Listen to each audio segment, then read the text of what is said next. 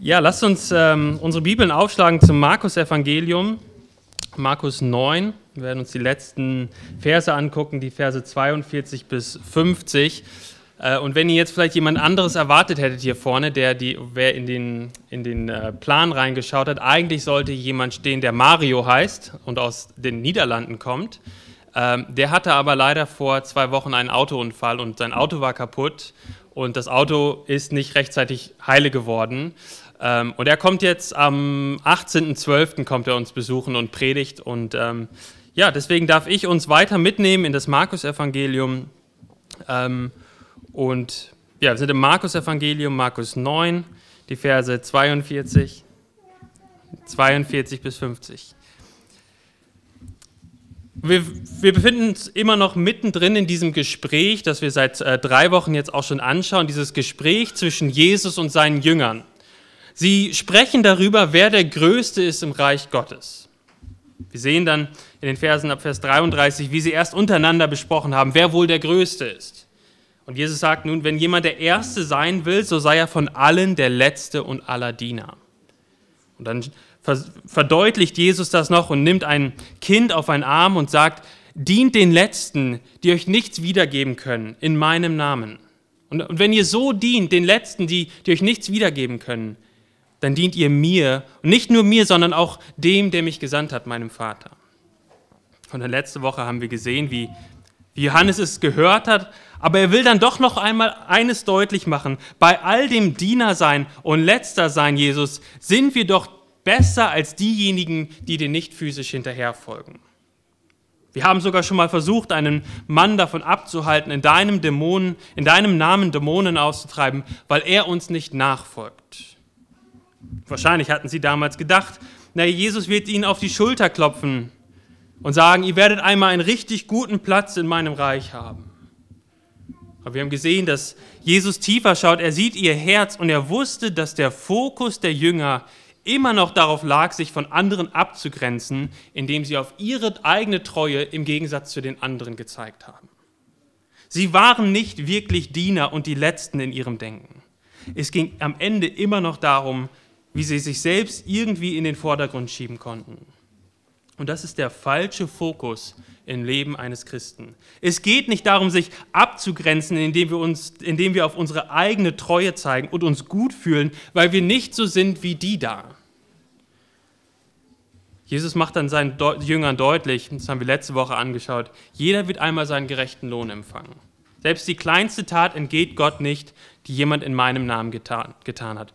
Hört auf, euch mit, hört auf mit diesen Versuchen, euch die besten Plätze im Reich Gottes zu ergattern, indem ihr euch mit anderen vergleicht und meint, ihr werdet besser. Und es ist dieses selbe Lehrgespräch, in dem auch diese letzten Verse aus dem Kapitel 9 reinkommen. Es ist immer noch das gleiche Lehrgespräch. Vielleicht sitzt das Kind sogar noch auf, den, auf, den, auf dem Schoß von Jesus. Und Jesus sagt seinen Jüngern jetzt und damit auch uns als den Nachfolgern von Jesus eines folgt mir radikal nach. Folgt mir radikal nach. Lasst uns gemeinsam diesen Text lesen aus Markus 9, die Verse 42 bis 50. Markus 9, 42 bis 50. Wer aber einem der Kleinen, die an mich glauben, Anstoß zur Sünde gibt, für den wäre es besser, dass ein Mühlstein um seinen Hals gelegt und er ins Meer geworfen würde. Und wenn deine Hand für dich ein Anstoß zur Sünde wird, so hau sie ab. Es ist besser für dich, dass du als Krüppel in das Leben eingehst, als dass du beide Hände hast und in die Hölle fährst, in der das unauslöschliche Feuer, wo ihr Wurm nicht stirbt und das Feuer nicht erlischt. Und wenn dein Fuß für dich ein Anstoß zur Sünde wird, so hau ihn ab. Es ist besser für dich, dass du lahm in das Leben eingehst, als dass du beide Füße hast und in die Hölle geworfen wirst, in das unauslöschliche Feuer, wo ihr Wurm nicht stirbt und das Feuer nicht erlischt. Und wenn dein Auge für dich ein Anstoß zur Sünde wird, so reiß es aus. Es ist besser für dich, dass du einäugig in das Reich Gottes eingehst, als dass du zwei Augen hast und in das höllische Feuer geworfen wirst, wo ihr Wurm nicht stirbt und das Feuer nicht erlischt. Und jeder muss mit Feuer gesalzen werden, wie jedes Opfer mit Salz gesalzen wird. Das Salz ist etwas Gutes. Wenn aber das Salz salzlos wird, womit wollt ihr es würzen? Habt Salz in euch und haltet Frieden untereinander. Und der Hauptgedanke aus, dieser, aus diesem Text und auch aus dem, den wir letzte Woche uns angeschaut haben, ist folgender. Ein echter Diener im Reich Gottes achtet über alles andere auf sein eigenes Herz. Unsere Aufgabe als Jünger Jesu ist es nicht, uns von anderen abzugrenzen, indem wir unsere treue Nachfolge im Vergleich zu anderen unterstreichen. Den Punkt haben wir letzte Woche gemacht. Und den Punkt, den wir uns heute anschauen, ist, wir unterscheiden uns, indem wir Jesus immer mehr und radikaler nachfolgen. Und deswegen ist auch unser einziger Punkt heute der, der richtige Fokus eines Jüngers. Was ist dieser richtige Fokus? Meine Nachfolge vor dem Angesicht Gottes. Jesus erklärt, ihn, erklärt Johannes und seinen Jüngern hier, dass ein Diener aller zu werden und ein Letzter zu werden viel, viel mehr ist, als einfach nur ein paar richtige Dinge zu tun. Der Ruf, ein Diener aller zu werden, ist der Ruf, Jesus radikal mit seinem ganzen Leben nachzufolgen. Eine komplette Umgestaltung der Wünsche und Zielen. Es geht nicht mehr um mich, sondern es geht um Gott und den anderen. Aber noch spezieller, es geht darum, dass mein Gegenüber in seinem Glauben nicht durch mein Verhalten stolpert, sondern durch mein Leben auferbaut wird. Und so wird ein Nachfolger Jesu ein Opfer, das echten Segen bringt. Lass uns das gemeinsam anschauen. In Vers 42, dort lesen wir, wer aber einem der Kleinen, die an mich glauben, Anstoß zur Sünde gibt, für den wäre es besser, dass ein Mühlstein um seinen Hals gelegt oder er ins Meer geworfen würde. Krasse Worte von Jesus. Nun, wer sind diese Kleinen, von denen er hier spricht? In dem Kontext meint es Kinder, die an Jesus glauben, aber wir können es auch übertragen auf junge Gläubige, auch Erwachsene, die gerade zum Glauben gekommen sind, aber jung sind noch im Glauben, äh, gläubige Babychristen. Was bedeutet es, Anstoß zur Sünde zu geben? Was meint Jesus damit? Und das Wort, was er da gebraucht, kann noch viel weiter gefasst werden als nur Anstoß zur Sünde geben, sondern man könnte auch übersetzen, ein Hindernis im Glauben zu sein oder Anlass zum Unglauben geben.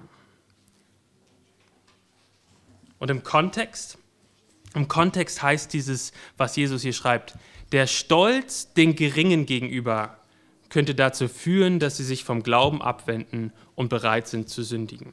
Nochmal, es geht hier in dem Kontext ja um, den, um diesen Stolz der Jünger, die auf sich selbst geschaut haben. Und Jesus warnt jetzt die Jünger und auch uns, dass wir, dass wir, nicht, auf, äh, dass wir nicht auf uns selber schauen, sondern auf Jesus schauen und ihm radikal nachfolgen. Und Jesus sagt, für diejenigen, die so etwas tun, die einem dieser Kleinen, die an mich glauben und an mich festhalten, mit ihrem kindlichen Glauben, wenn, wenn jemand diese Person dahin führt, dass er, dass, er, dass er denkt, er kann an Jesus nicht mehr glauben, oder er, er gibt einen Anlass für den Unglauben in diesem jungen Christen, dann sagt Jesus, es wird eine viel schlimmere Strafe geben, als mit einem Mühlstein um den Hals im Meer geworfen zu werden. Seht ihr, was er da sagt? Die Strafe für jemanden, der einen solchen Kleinen, der an mich glaubt, zur Sünde und zur Abkehr von mir verführt. Es wäre erträglicher, wenn er einen schweren Stein um den Hals bekommt und ertrinkt. Und was ist diese schlimmere Strafe, von der er hier spricht? Wenn wir im weiteren Verlauf des Textes lesen, sehen wir, was diese weitere oder diese schlimmere Strafe ist von der hier spricht. Es ist die Hölle, die ewige Trennung von Gott. Und davor warnt uns Jesus jetzt in diesen Versen 43 bis 48. Dreimal das Gleiche, ist euch das aufgefallen? Er wiederholt das dreimal, einmal mit der Hand, einmal mit dem Fuß und einmal mit dem Auge. Und das Leben, von dem er hier spricht, in Vers 43, es wäre besser für dich in das Leben einzugehen. Damit meint er das Reich Gottes, dass man das ewige Leben hat, dass man ewig bei Jesus sein wird. Und das unauslöschliche Feuer, von dem er hier spricht, ist die ewige Hölle, von dem die Bibel auch ganz klar ist. Und die Aussage, die Jesus hier macht, ist, sei bereit, dich selbst radikal zurückzunehmen. Deine Freiheiten, Wünsche, Träume, Ziele, sei bereit, dich radikal einzuschränken, damit du nicht sündigst und in die Hölle gehst und nicht einem dieser kleinen Gläubigen einen Anstoß gibst. Jesus sagt, ihr, ihr wollt mir dienen und nachfolgen? Ihr wollt die Ersten sein im Reich Gottes? Dann hasst die Sünde. Und das Erste, was wir hier lesen können, lernen können, ist, dass Sünde uns in die Hölle bringt. Die Bibel könnte nicht klarer sein. Und die Bibel ist auch genauso klar, dass wir alle Sünder sind. Und dass wir es alle verdienen, in die Hölle zu kommen. Das ist die Logik, die wir immer und immer wieder in der Bibel sehen. Sünde wird uns in die Hölle bringen. Wir alle sind Sünder. Wir alle verdienen nichts anderes, als ewig getrennt zu sein von Gott. Lass uns darüber nochmal ein bisschen nachdenken. In, in uns gibt es absolut nichts Gutes.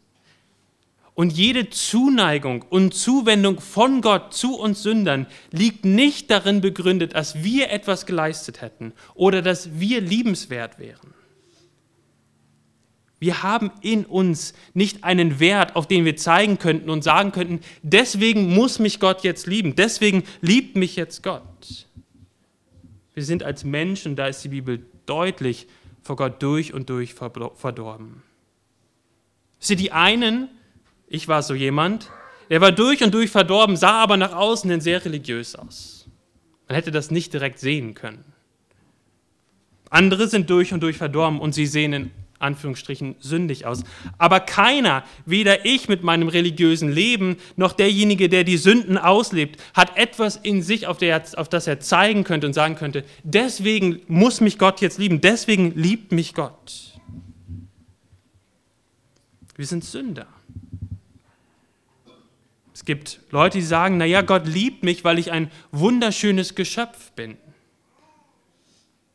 Aber wir sind Geschöpfe, die ihre Faust in den Himmel gehoben haben gegen Gott. Gott sagt auch nicht, ich, ich liebe dich und du bist so willkommen bei mir, weil du da bist und so bist, wie du bist. Das ist nicht der Grund dafür, warum Jesus sagt, jetzt liebe ich diese Person oder liebe dich. Er sagt auch nicht, und ich will dir zeigen, wie wunderbar du bist. Ich will das herausbringen in dir. Die Bibel ist klar, dass wir nicht gut sind im Kern, sondern Menschen sind, die gegen Gott rebelliert haben. Das ist die Botschaft der Bibel. Du bist nicht liebenswert und alles, was du verdienst, aufgrund deines Wesens als Gegner Gottes, ist die ewige Verdammnis in der Hölle.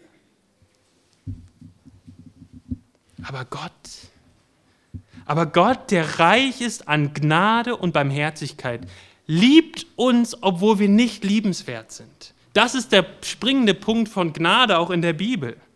Gott, der reich ist an Gnade und Barmherzigkeit, liebt uns, obwohl wir nicht liebenswert sind.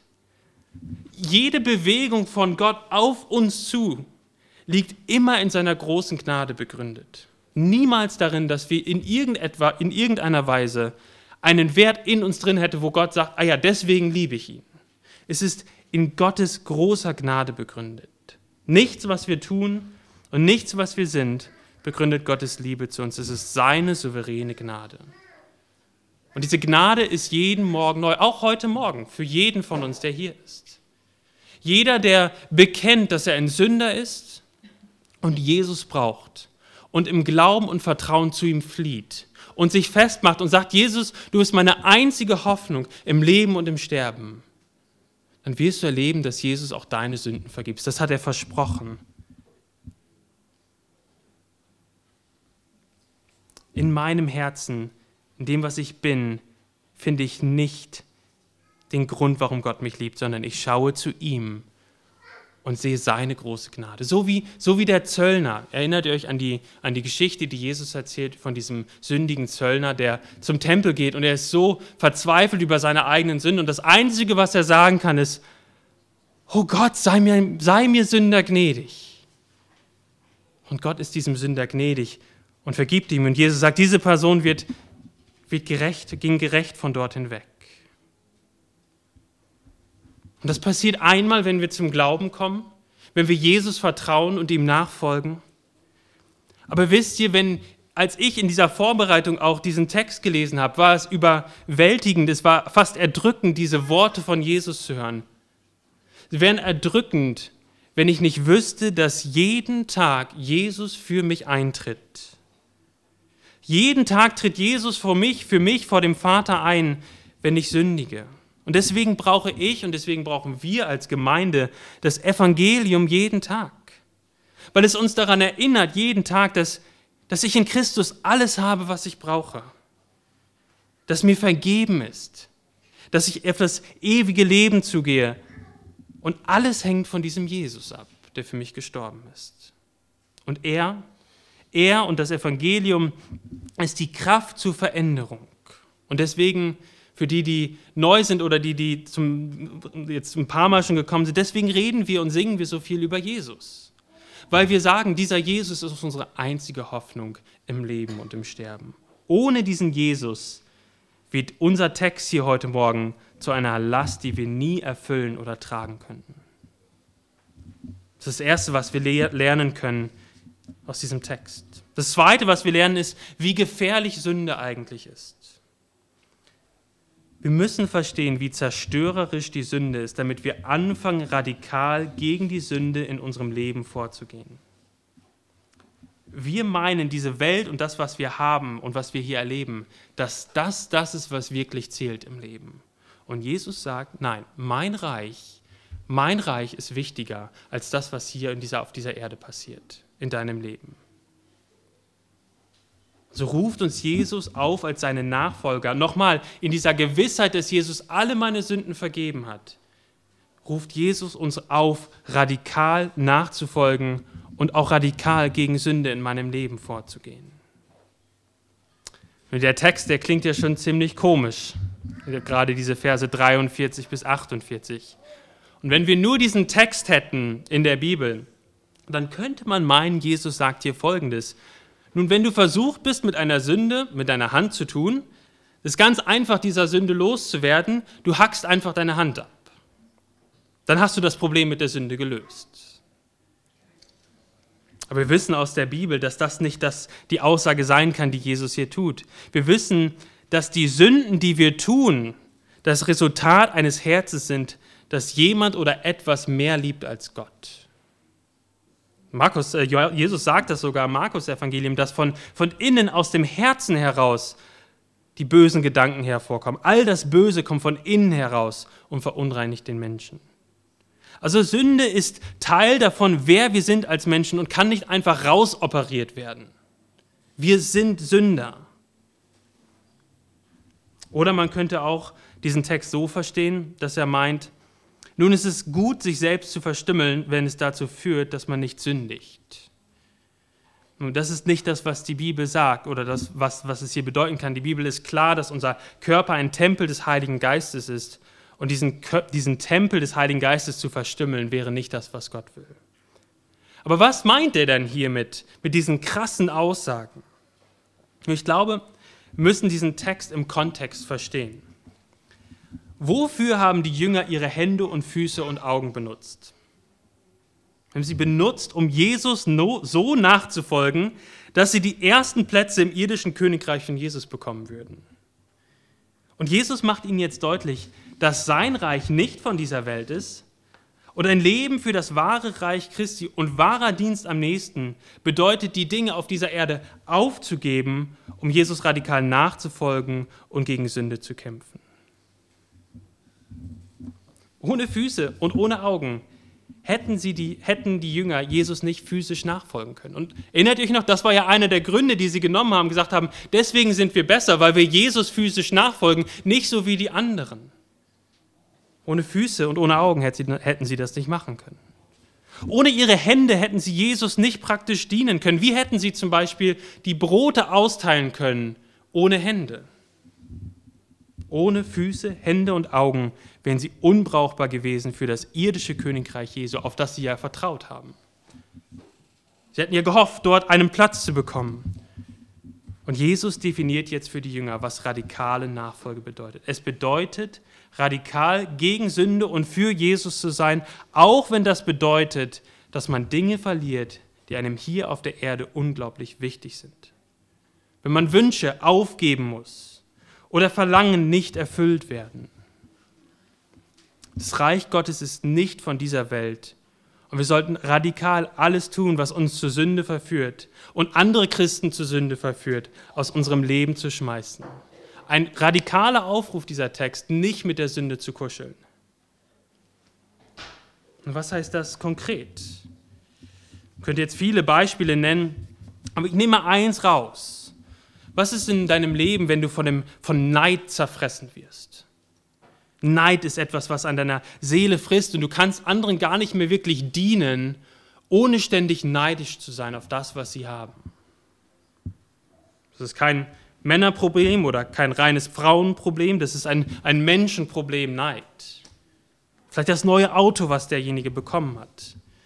Oder der neue Fernseher oder Computer. Oder die Lampe, das Geschirr oder die Dekoration.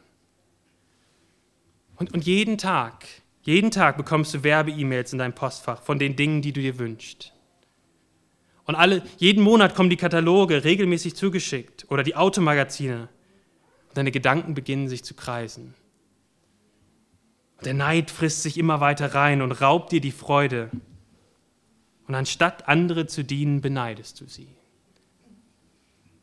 Jesus sagt hier ganz radikal, oder sagt hier, naja, die E-Mails und die Kataloge sind an sich keine Sünde. Aber wenn sie dich dazu führen, dass sich dein Neid mehr und mehr in dein Leben hineinfrisst, dann schmeiß die Dinge raus. Auch wenn du das liebst, die Kataloge anzugucken. Oder ein anderes Thema, was auch ja gerade in unserer heutigen Gesellschaft riesengroß ist, ist die Pornografie. Und eines der Unterschiede zwischen Pornografie von vor 100 Jahren und Pornografie von heute ist, dass die Möglichkeit, so etwas zu sehen, extrem nah dran ist. Wenn ich mein Handy hier in der Tasche habe, sind vielleicht zehn, zehn, zehn Dinge, die ich tun muss mit meinem Handy, um solche Bilder zu bekommen. Es ist unglaublich nah dran durch die Smartphones und durch die Computer. Und Jesus sagt hier, es ist besser, dass du die Vorzüge eines Smartphones in diesem Leben nicht genießt, als dass du mit einem Smartphone in die Hölle gehst.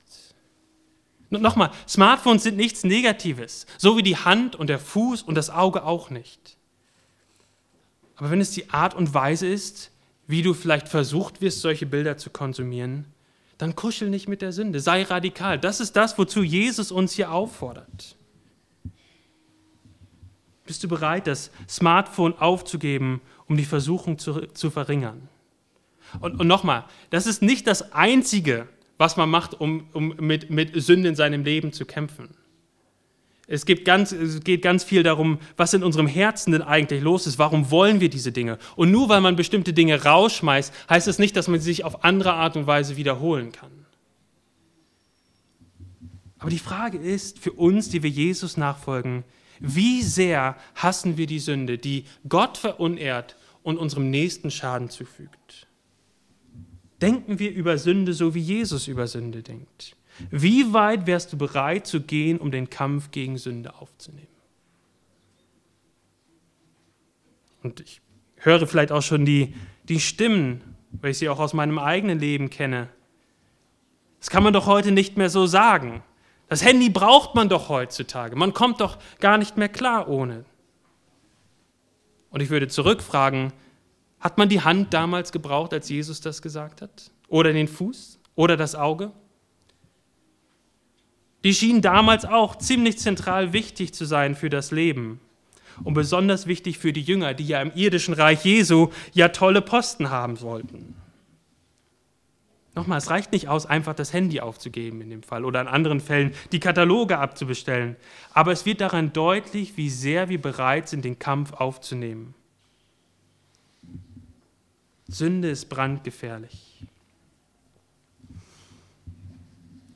Wie können wir diesen Text weiter anwenden, auch auf unser Leben? Wenn du sagst, dass du Jesus nachfolgst und die christliche Checklist nach außen hin abarbeitest, aber Sünde nicht hast, dann stehst du in der Gefahr, in die Hölle zu gehen. Wenn du nach wenn du, die, wenn, du, wenn du zwar sagst, dass du Jesus nachfolgst und die christliche Checklist nach außen hin abarbeitest, aber Sünde nicht hast, dann stehst du in Gefahr, in die Hölle zu gehen. Und du kannst wie die Jünger nach außen hin alles richtig machen. Und gut christlich aussehen. Du kannst sogar auf andere Christen zeigen und von der Bibel her erklären, warum du Jesus sogar besser nachfolgst. Im Vergleich zu den anderen muss Jesus mächtig stolz auf dich sein. Aber wenn dein Blick und wenn mein Blick nur auf mir ist und nur auf dir ist, was du alles für Jesus tust und auf die anderen, wie du im Vergleich zu ihnen dastehst, dann geht es am Ende immer noch um dich selbst. Es ist zwar alles eingehüllt in ein religiöses Gewand, aber am Ende wird dich deine Aktivität für Jesus nicht retten. Vergiss nicht diese eine große Wahrheit. Kein Sünder wird jemals in das Reich Gottes eingehen. Im Reich Gottes gibt es keine Sünde und nur diejenigen, die gerecht und heilig sind, dürfen mit Jesus regieren. Und nur die im Vertrauen auf Jesus leben und ihm, ihm, ihm Buße tun und ihm vertrauen, werden dort in aller Ewigkeit, in Heiligkeit und Reinheit und ohne Sünde sein. Und diejenigen, die Jesus vertrauen, hassen auch die Sünde.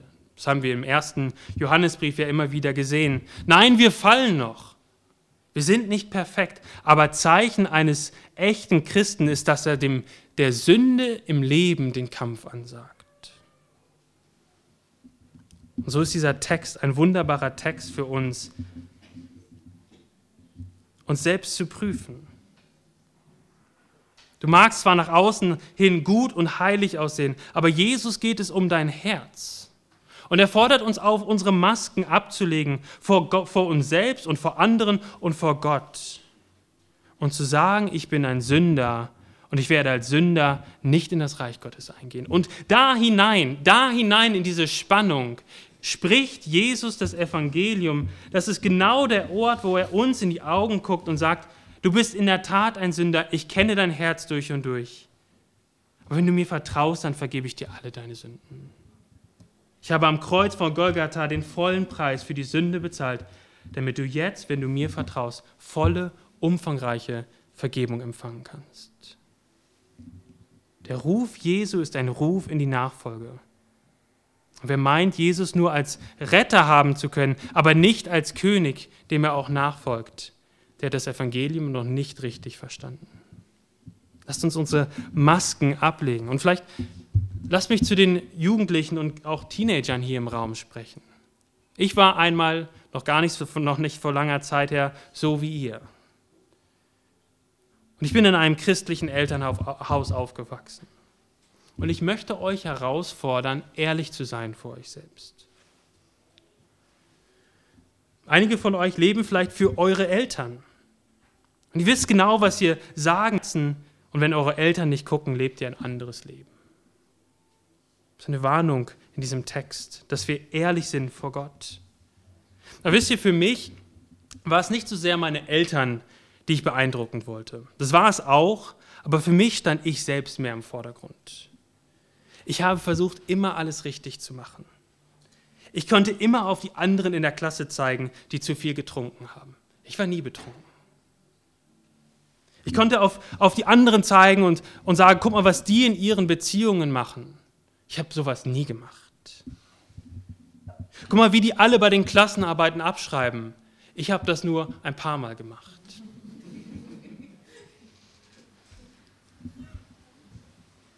Ich habe im Gegensatz zu den anderen in der Klasse daran geglaubt, dass Gott die Welt geschaffen hat. Nicht so wie die da drüben, die dir an die Evolution glauben.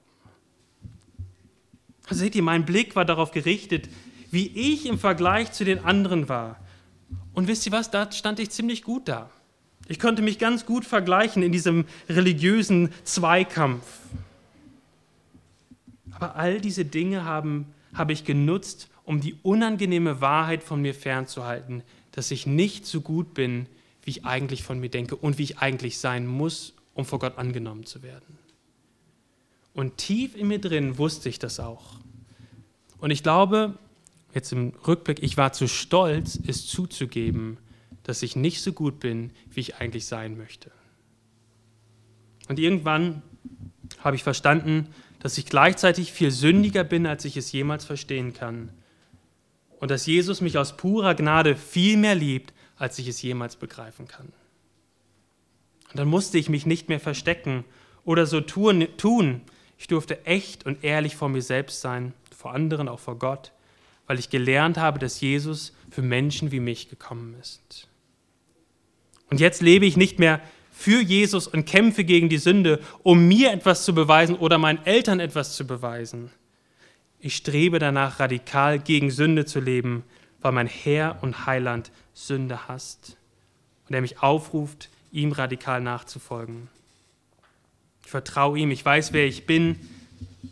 Ich bin ein geliebtes Kind Gottes. Ich habe die feste Grundlage im Evangelium und ich darf anfangen, ihm nachzufolgen, radikal nachzufolgen.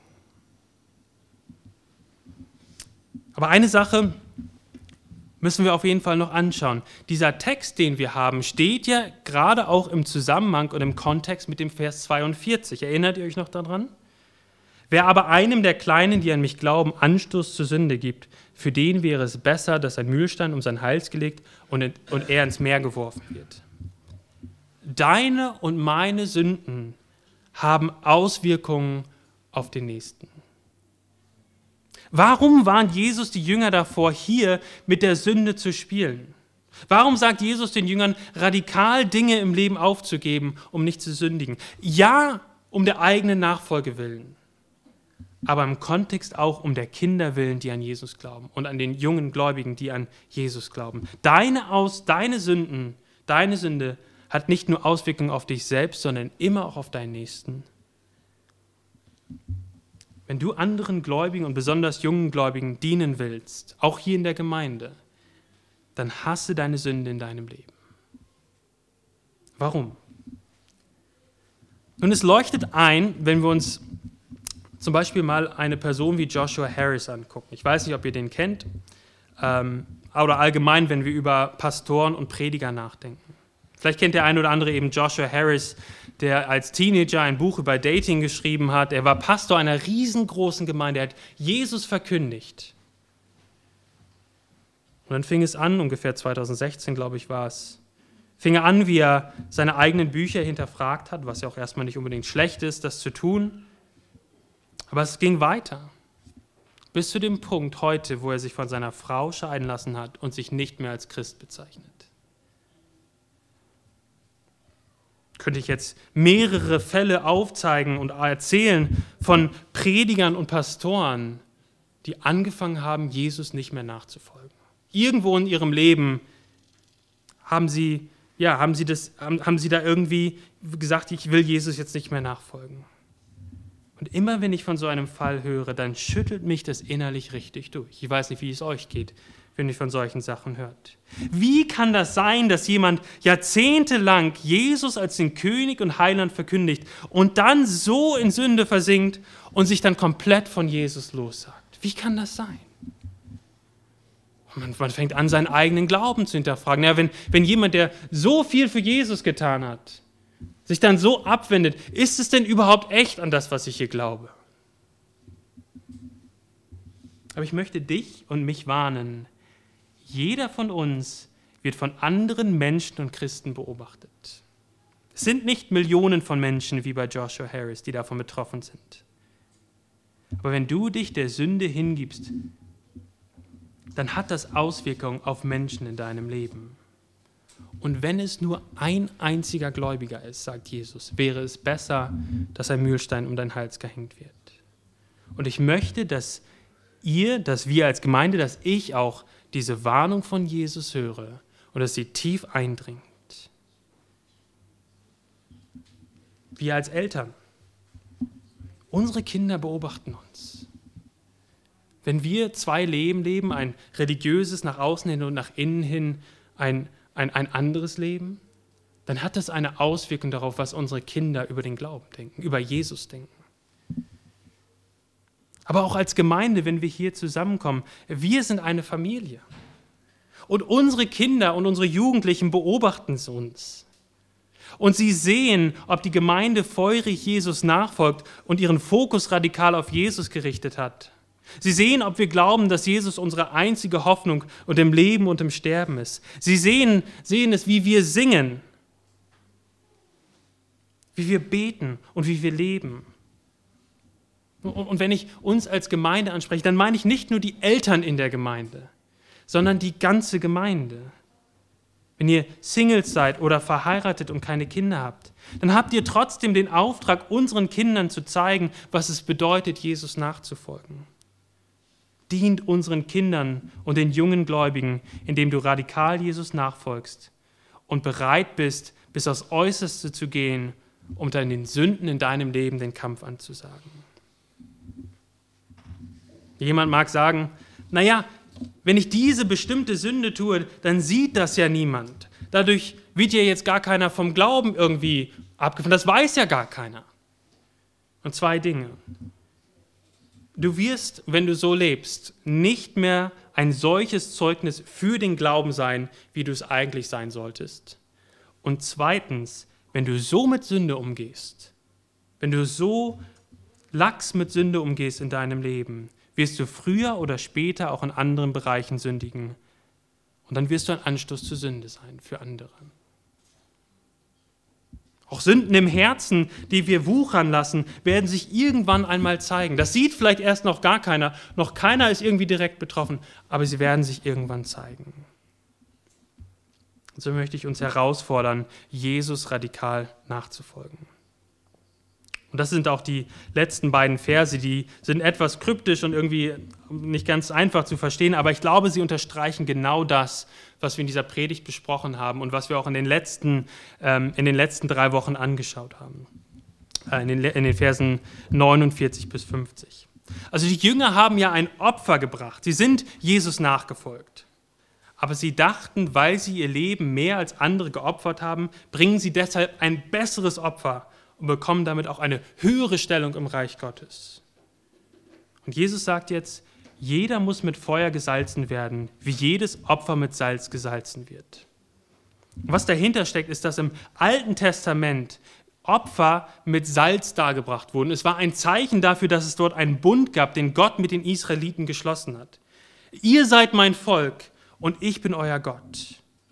Und Salz im Alten Testament war ein Zeichen für Reinheit und Heiligkeit. So sollen die Jünger ein Opfer sein, das sich Jesus vollständig hingegeben hat. So sehr, dass sie bereit sind, auch für die eigene persönliche, für die Nachfolge zu leiden. Nicht irgendein Opfer, sondern ein Opfer, so wie wir das eben auch in der Schriftlesung gelesen haben, ein Opfer, das wohlgefällig ist zu Gott, für Gott. Und sie konnten nur ein solches Opfer sein, ein Gott wohlgefälliges Opfer, wenn sie im Leben in ihrem Leben bereit sind, Dinge aufzugeben, um sich ganz Jesus und seiner Mission hinzugeben. Dann ist es ein echtes christliches Opfer. Und wisst ihr was? Das ist nicht Opfern im christlichen Leben, ist nicht ein notwendiges Übel, was wir machen. Als gesalzenes, heiliges Opfer zur Ehre Gottes und zu seiner Verherrlichung zu leben, ist die Aufgabe, ist der Zweck des christlichen Lebens. Es ist nicht nur etwas, was wir mal tun, wir bringen mal ein Opfer wir, unser ganzes Leben soll ein Gott wohlgefälliges Opfer sein. Und das ist dann auch in Vers 50, wo wir lesen, das Salz ist etwas Gutes, wenn aber das Salz salzlos wird, womit sollt, wollt ihr es würzen? Habt Salz in euch und haltet Frieden untereinander. Vers 50 erinnert uns daran, dass ein junger Jünger, der aufgrund seiner Jesus-Nachfolge die schweren Dinge auf sich nimmt, ein salziger Jünger ist. Jemand, der zur Ehre Gottes und zum Wohl seiner Mitmenschen sich als Opfer hingibt. Und Jesus endet dann mit diesen Worten, habt Salz in euch und haltet Frieden. Wie leben wir als Jünger? Und dann kommen wir jetzt zum Schluss.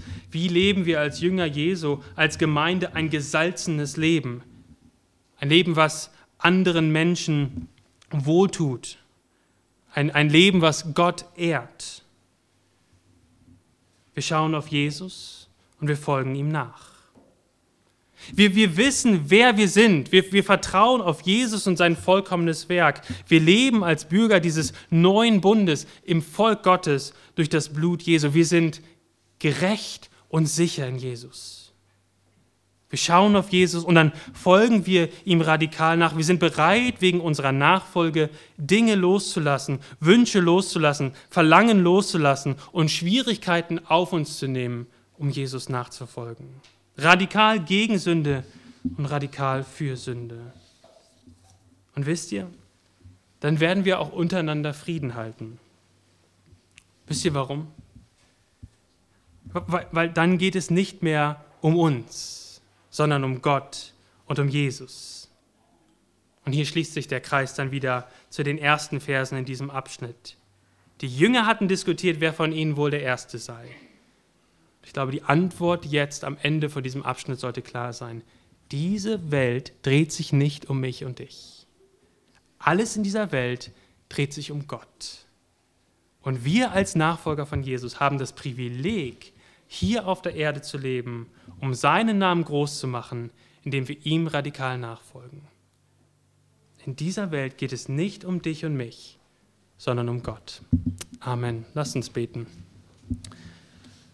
Himmlischer Vater, wir danken dir auch für diese harten Worte äh, in deinem Wort, für diese Erinnerung, dass wir Sünde hassen, so wie du sie hast, weil sie dich verunehrt und weil sie ja anderen Menschen in unserem Leben schadet. Und so wollen wir dir dienen, uns radikal hingeben, wie jeder Einzelne, aber auch wir als Gemeinde, Herr. So beten wir das in deinem Namen, Jesus. Amen.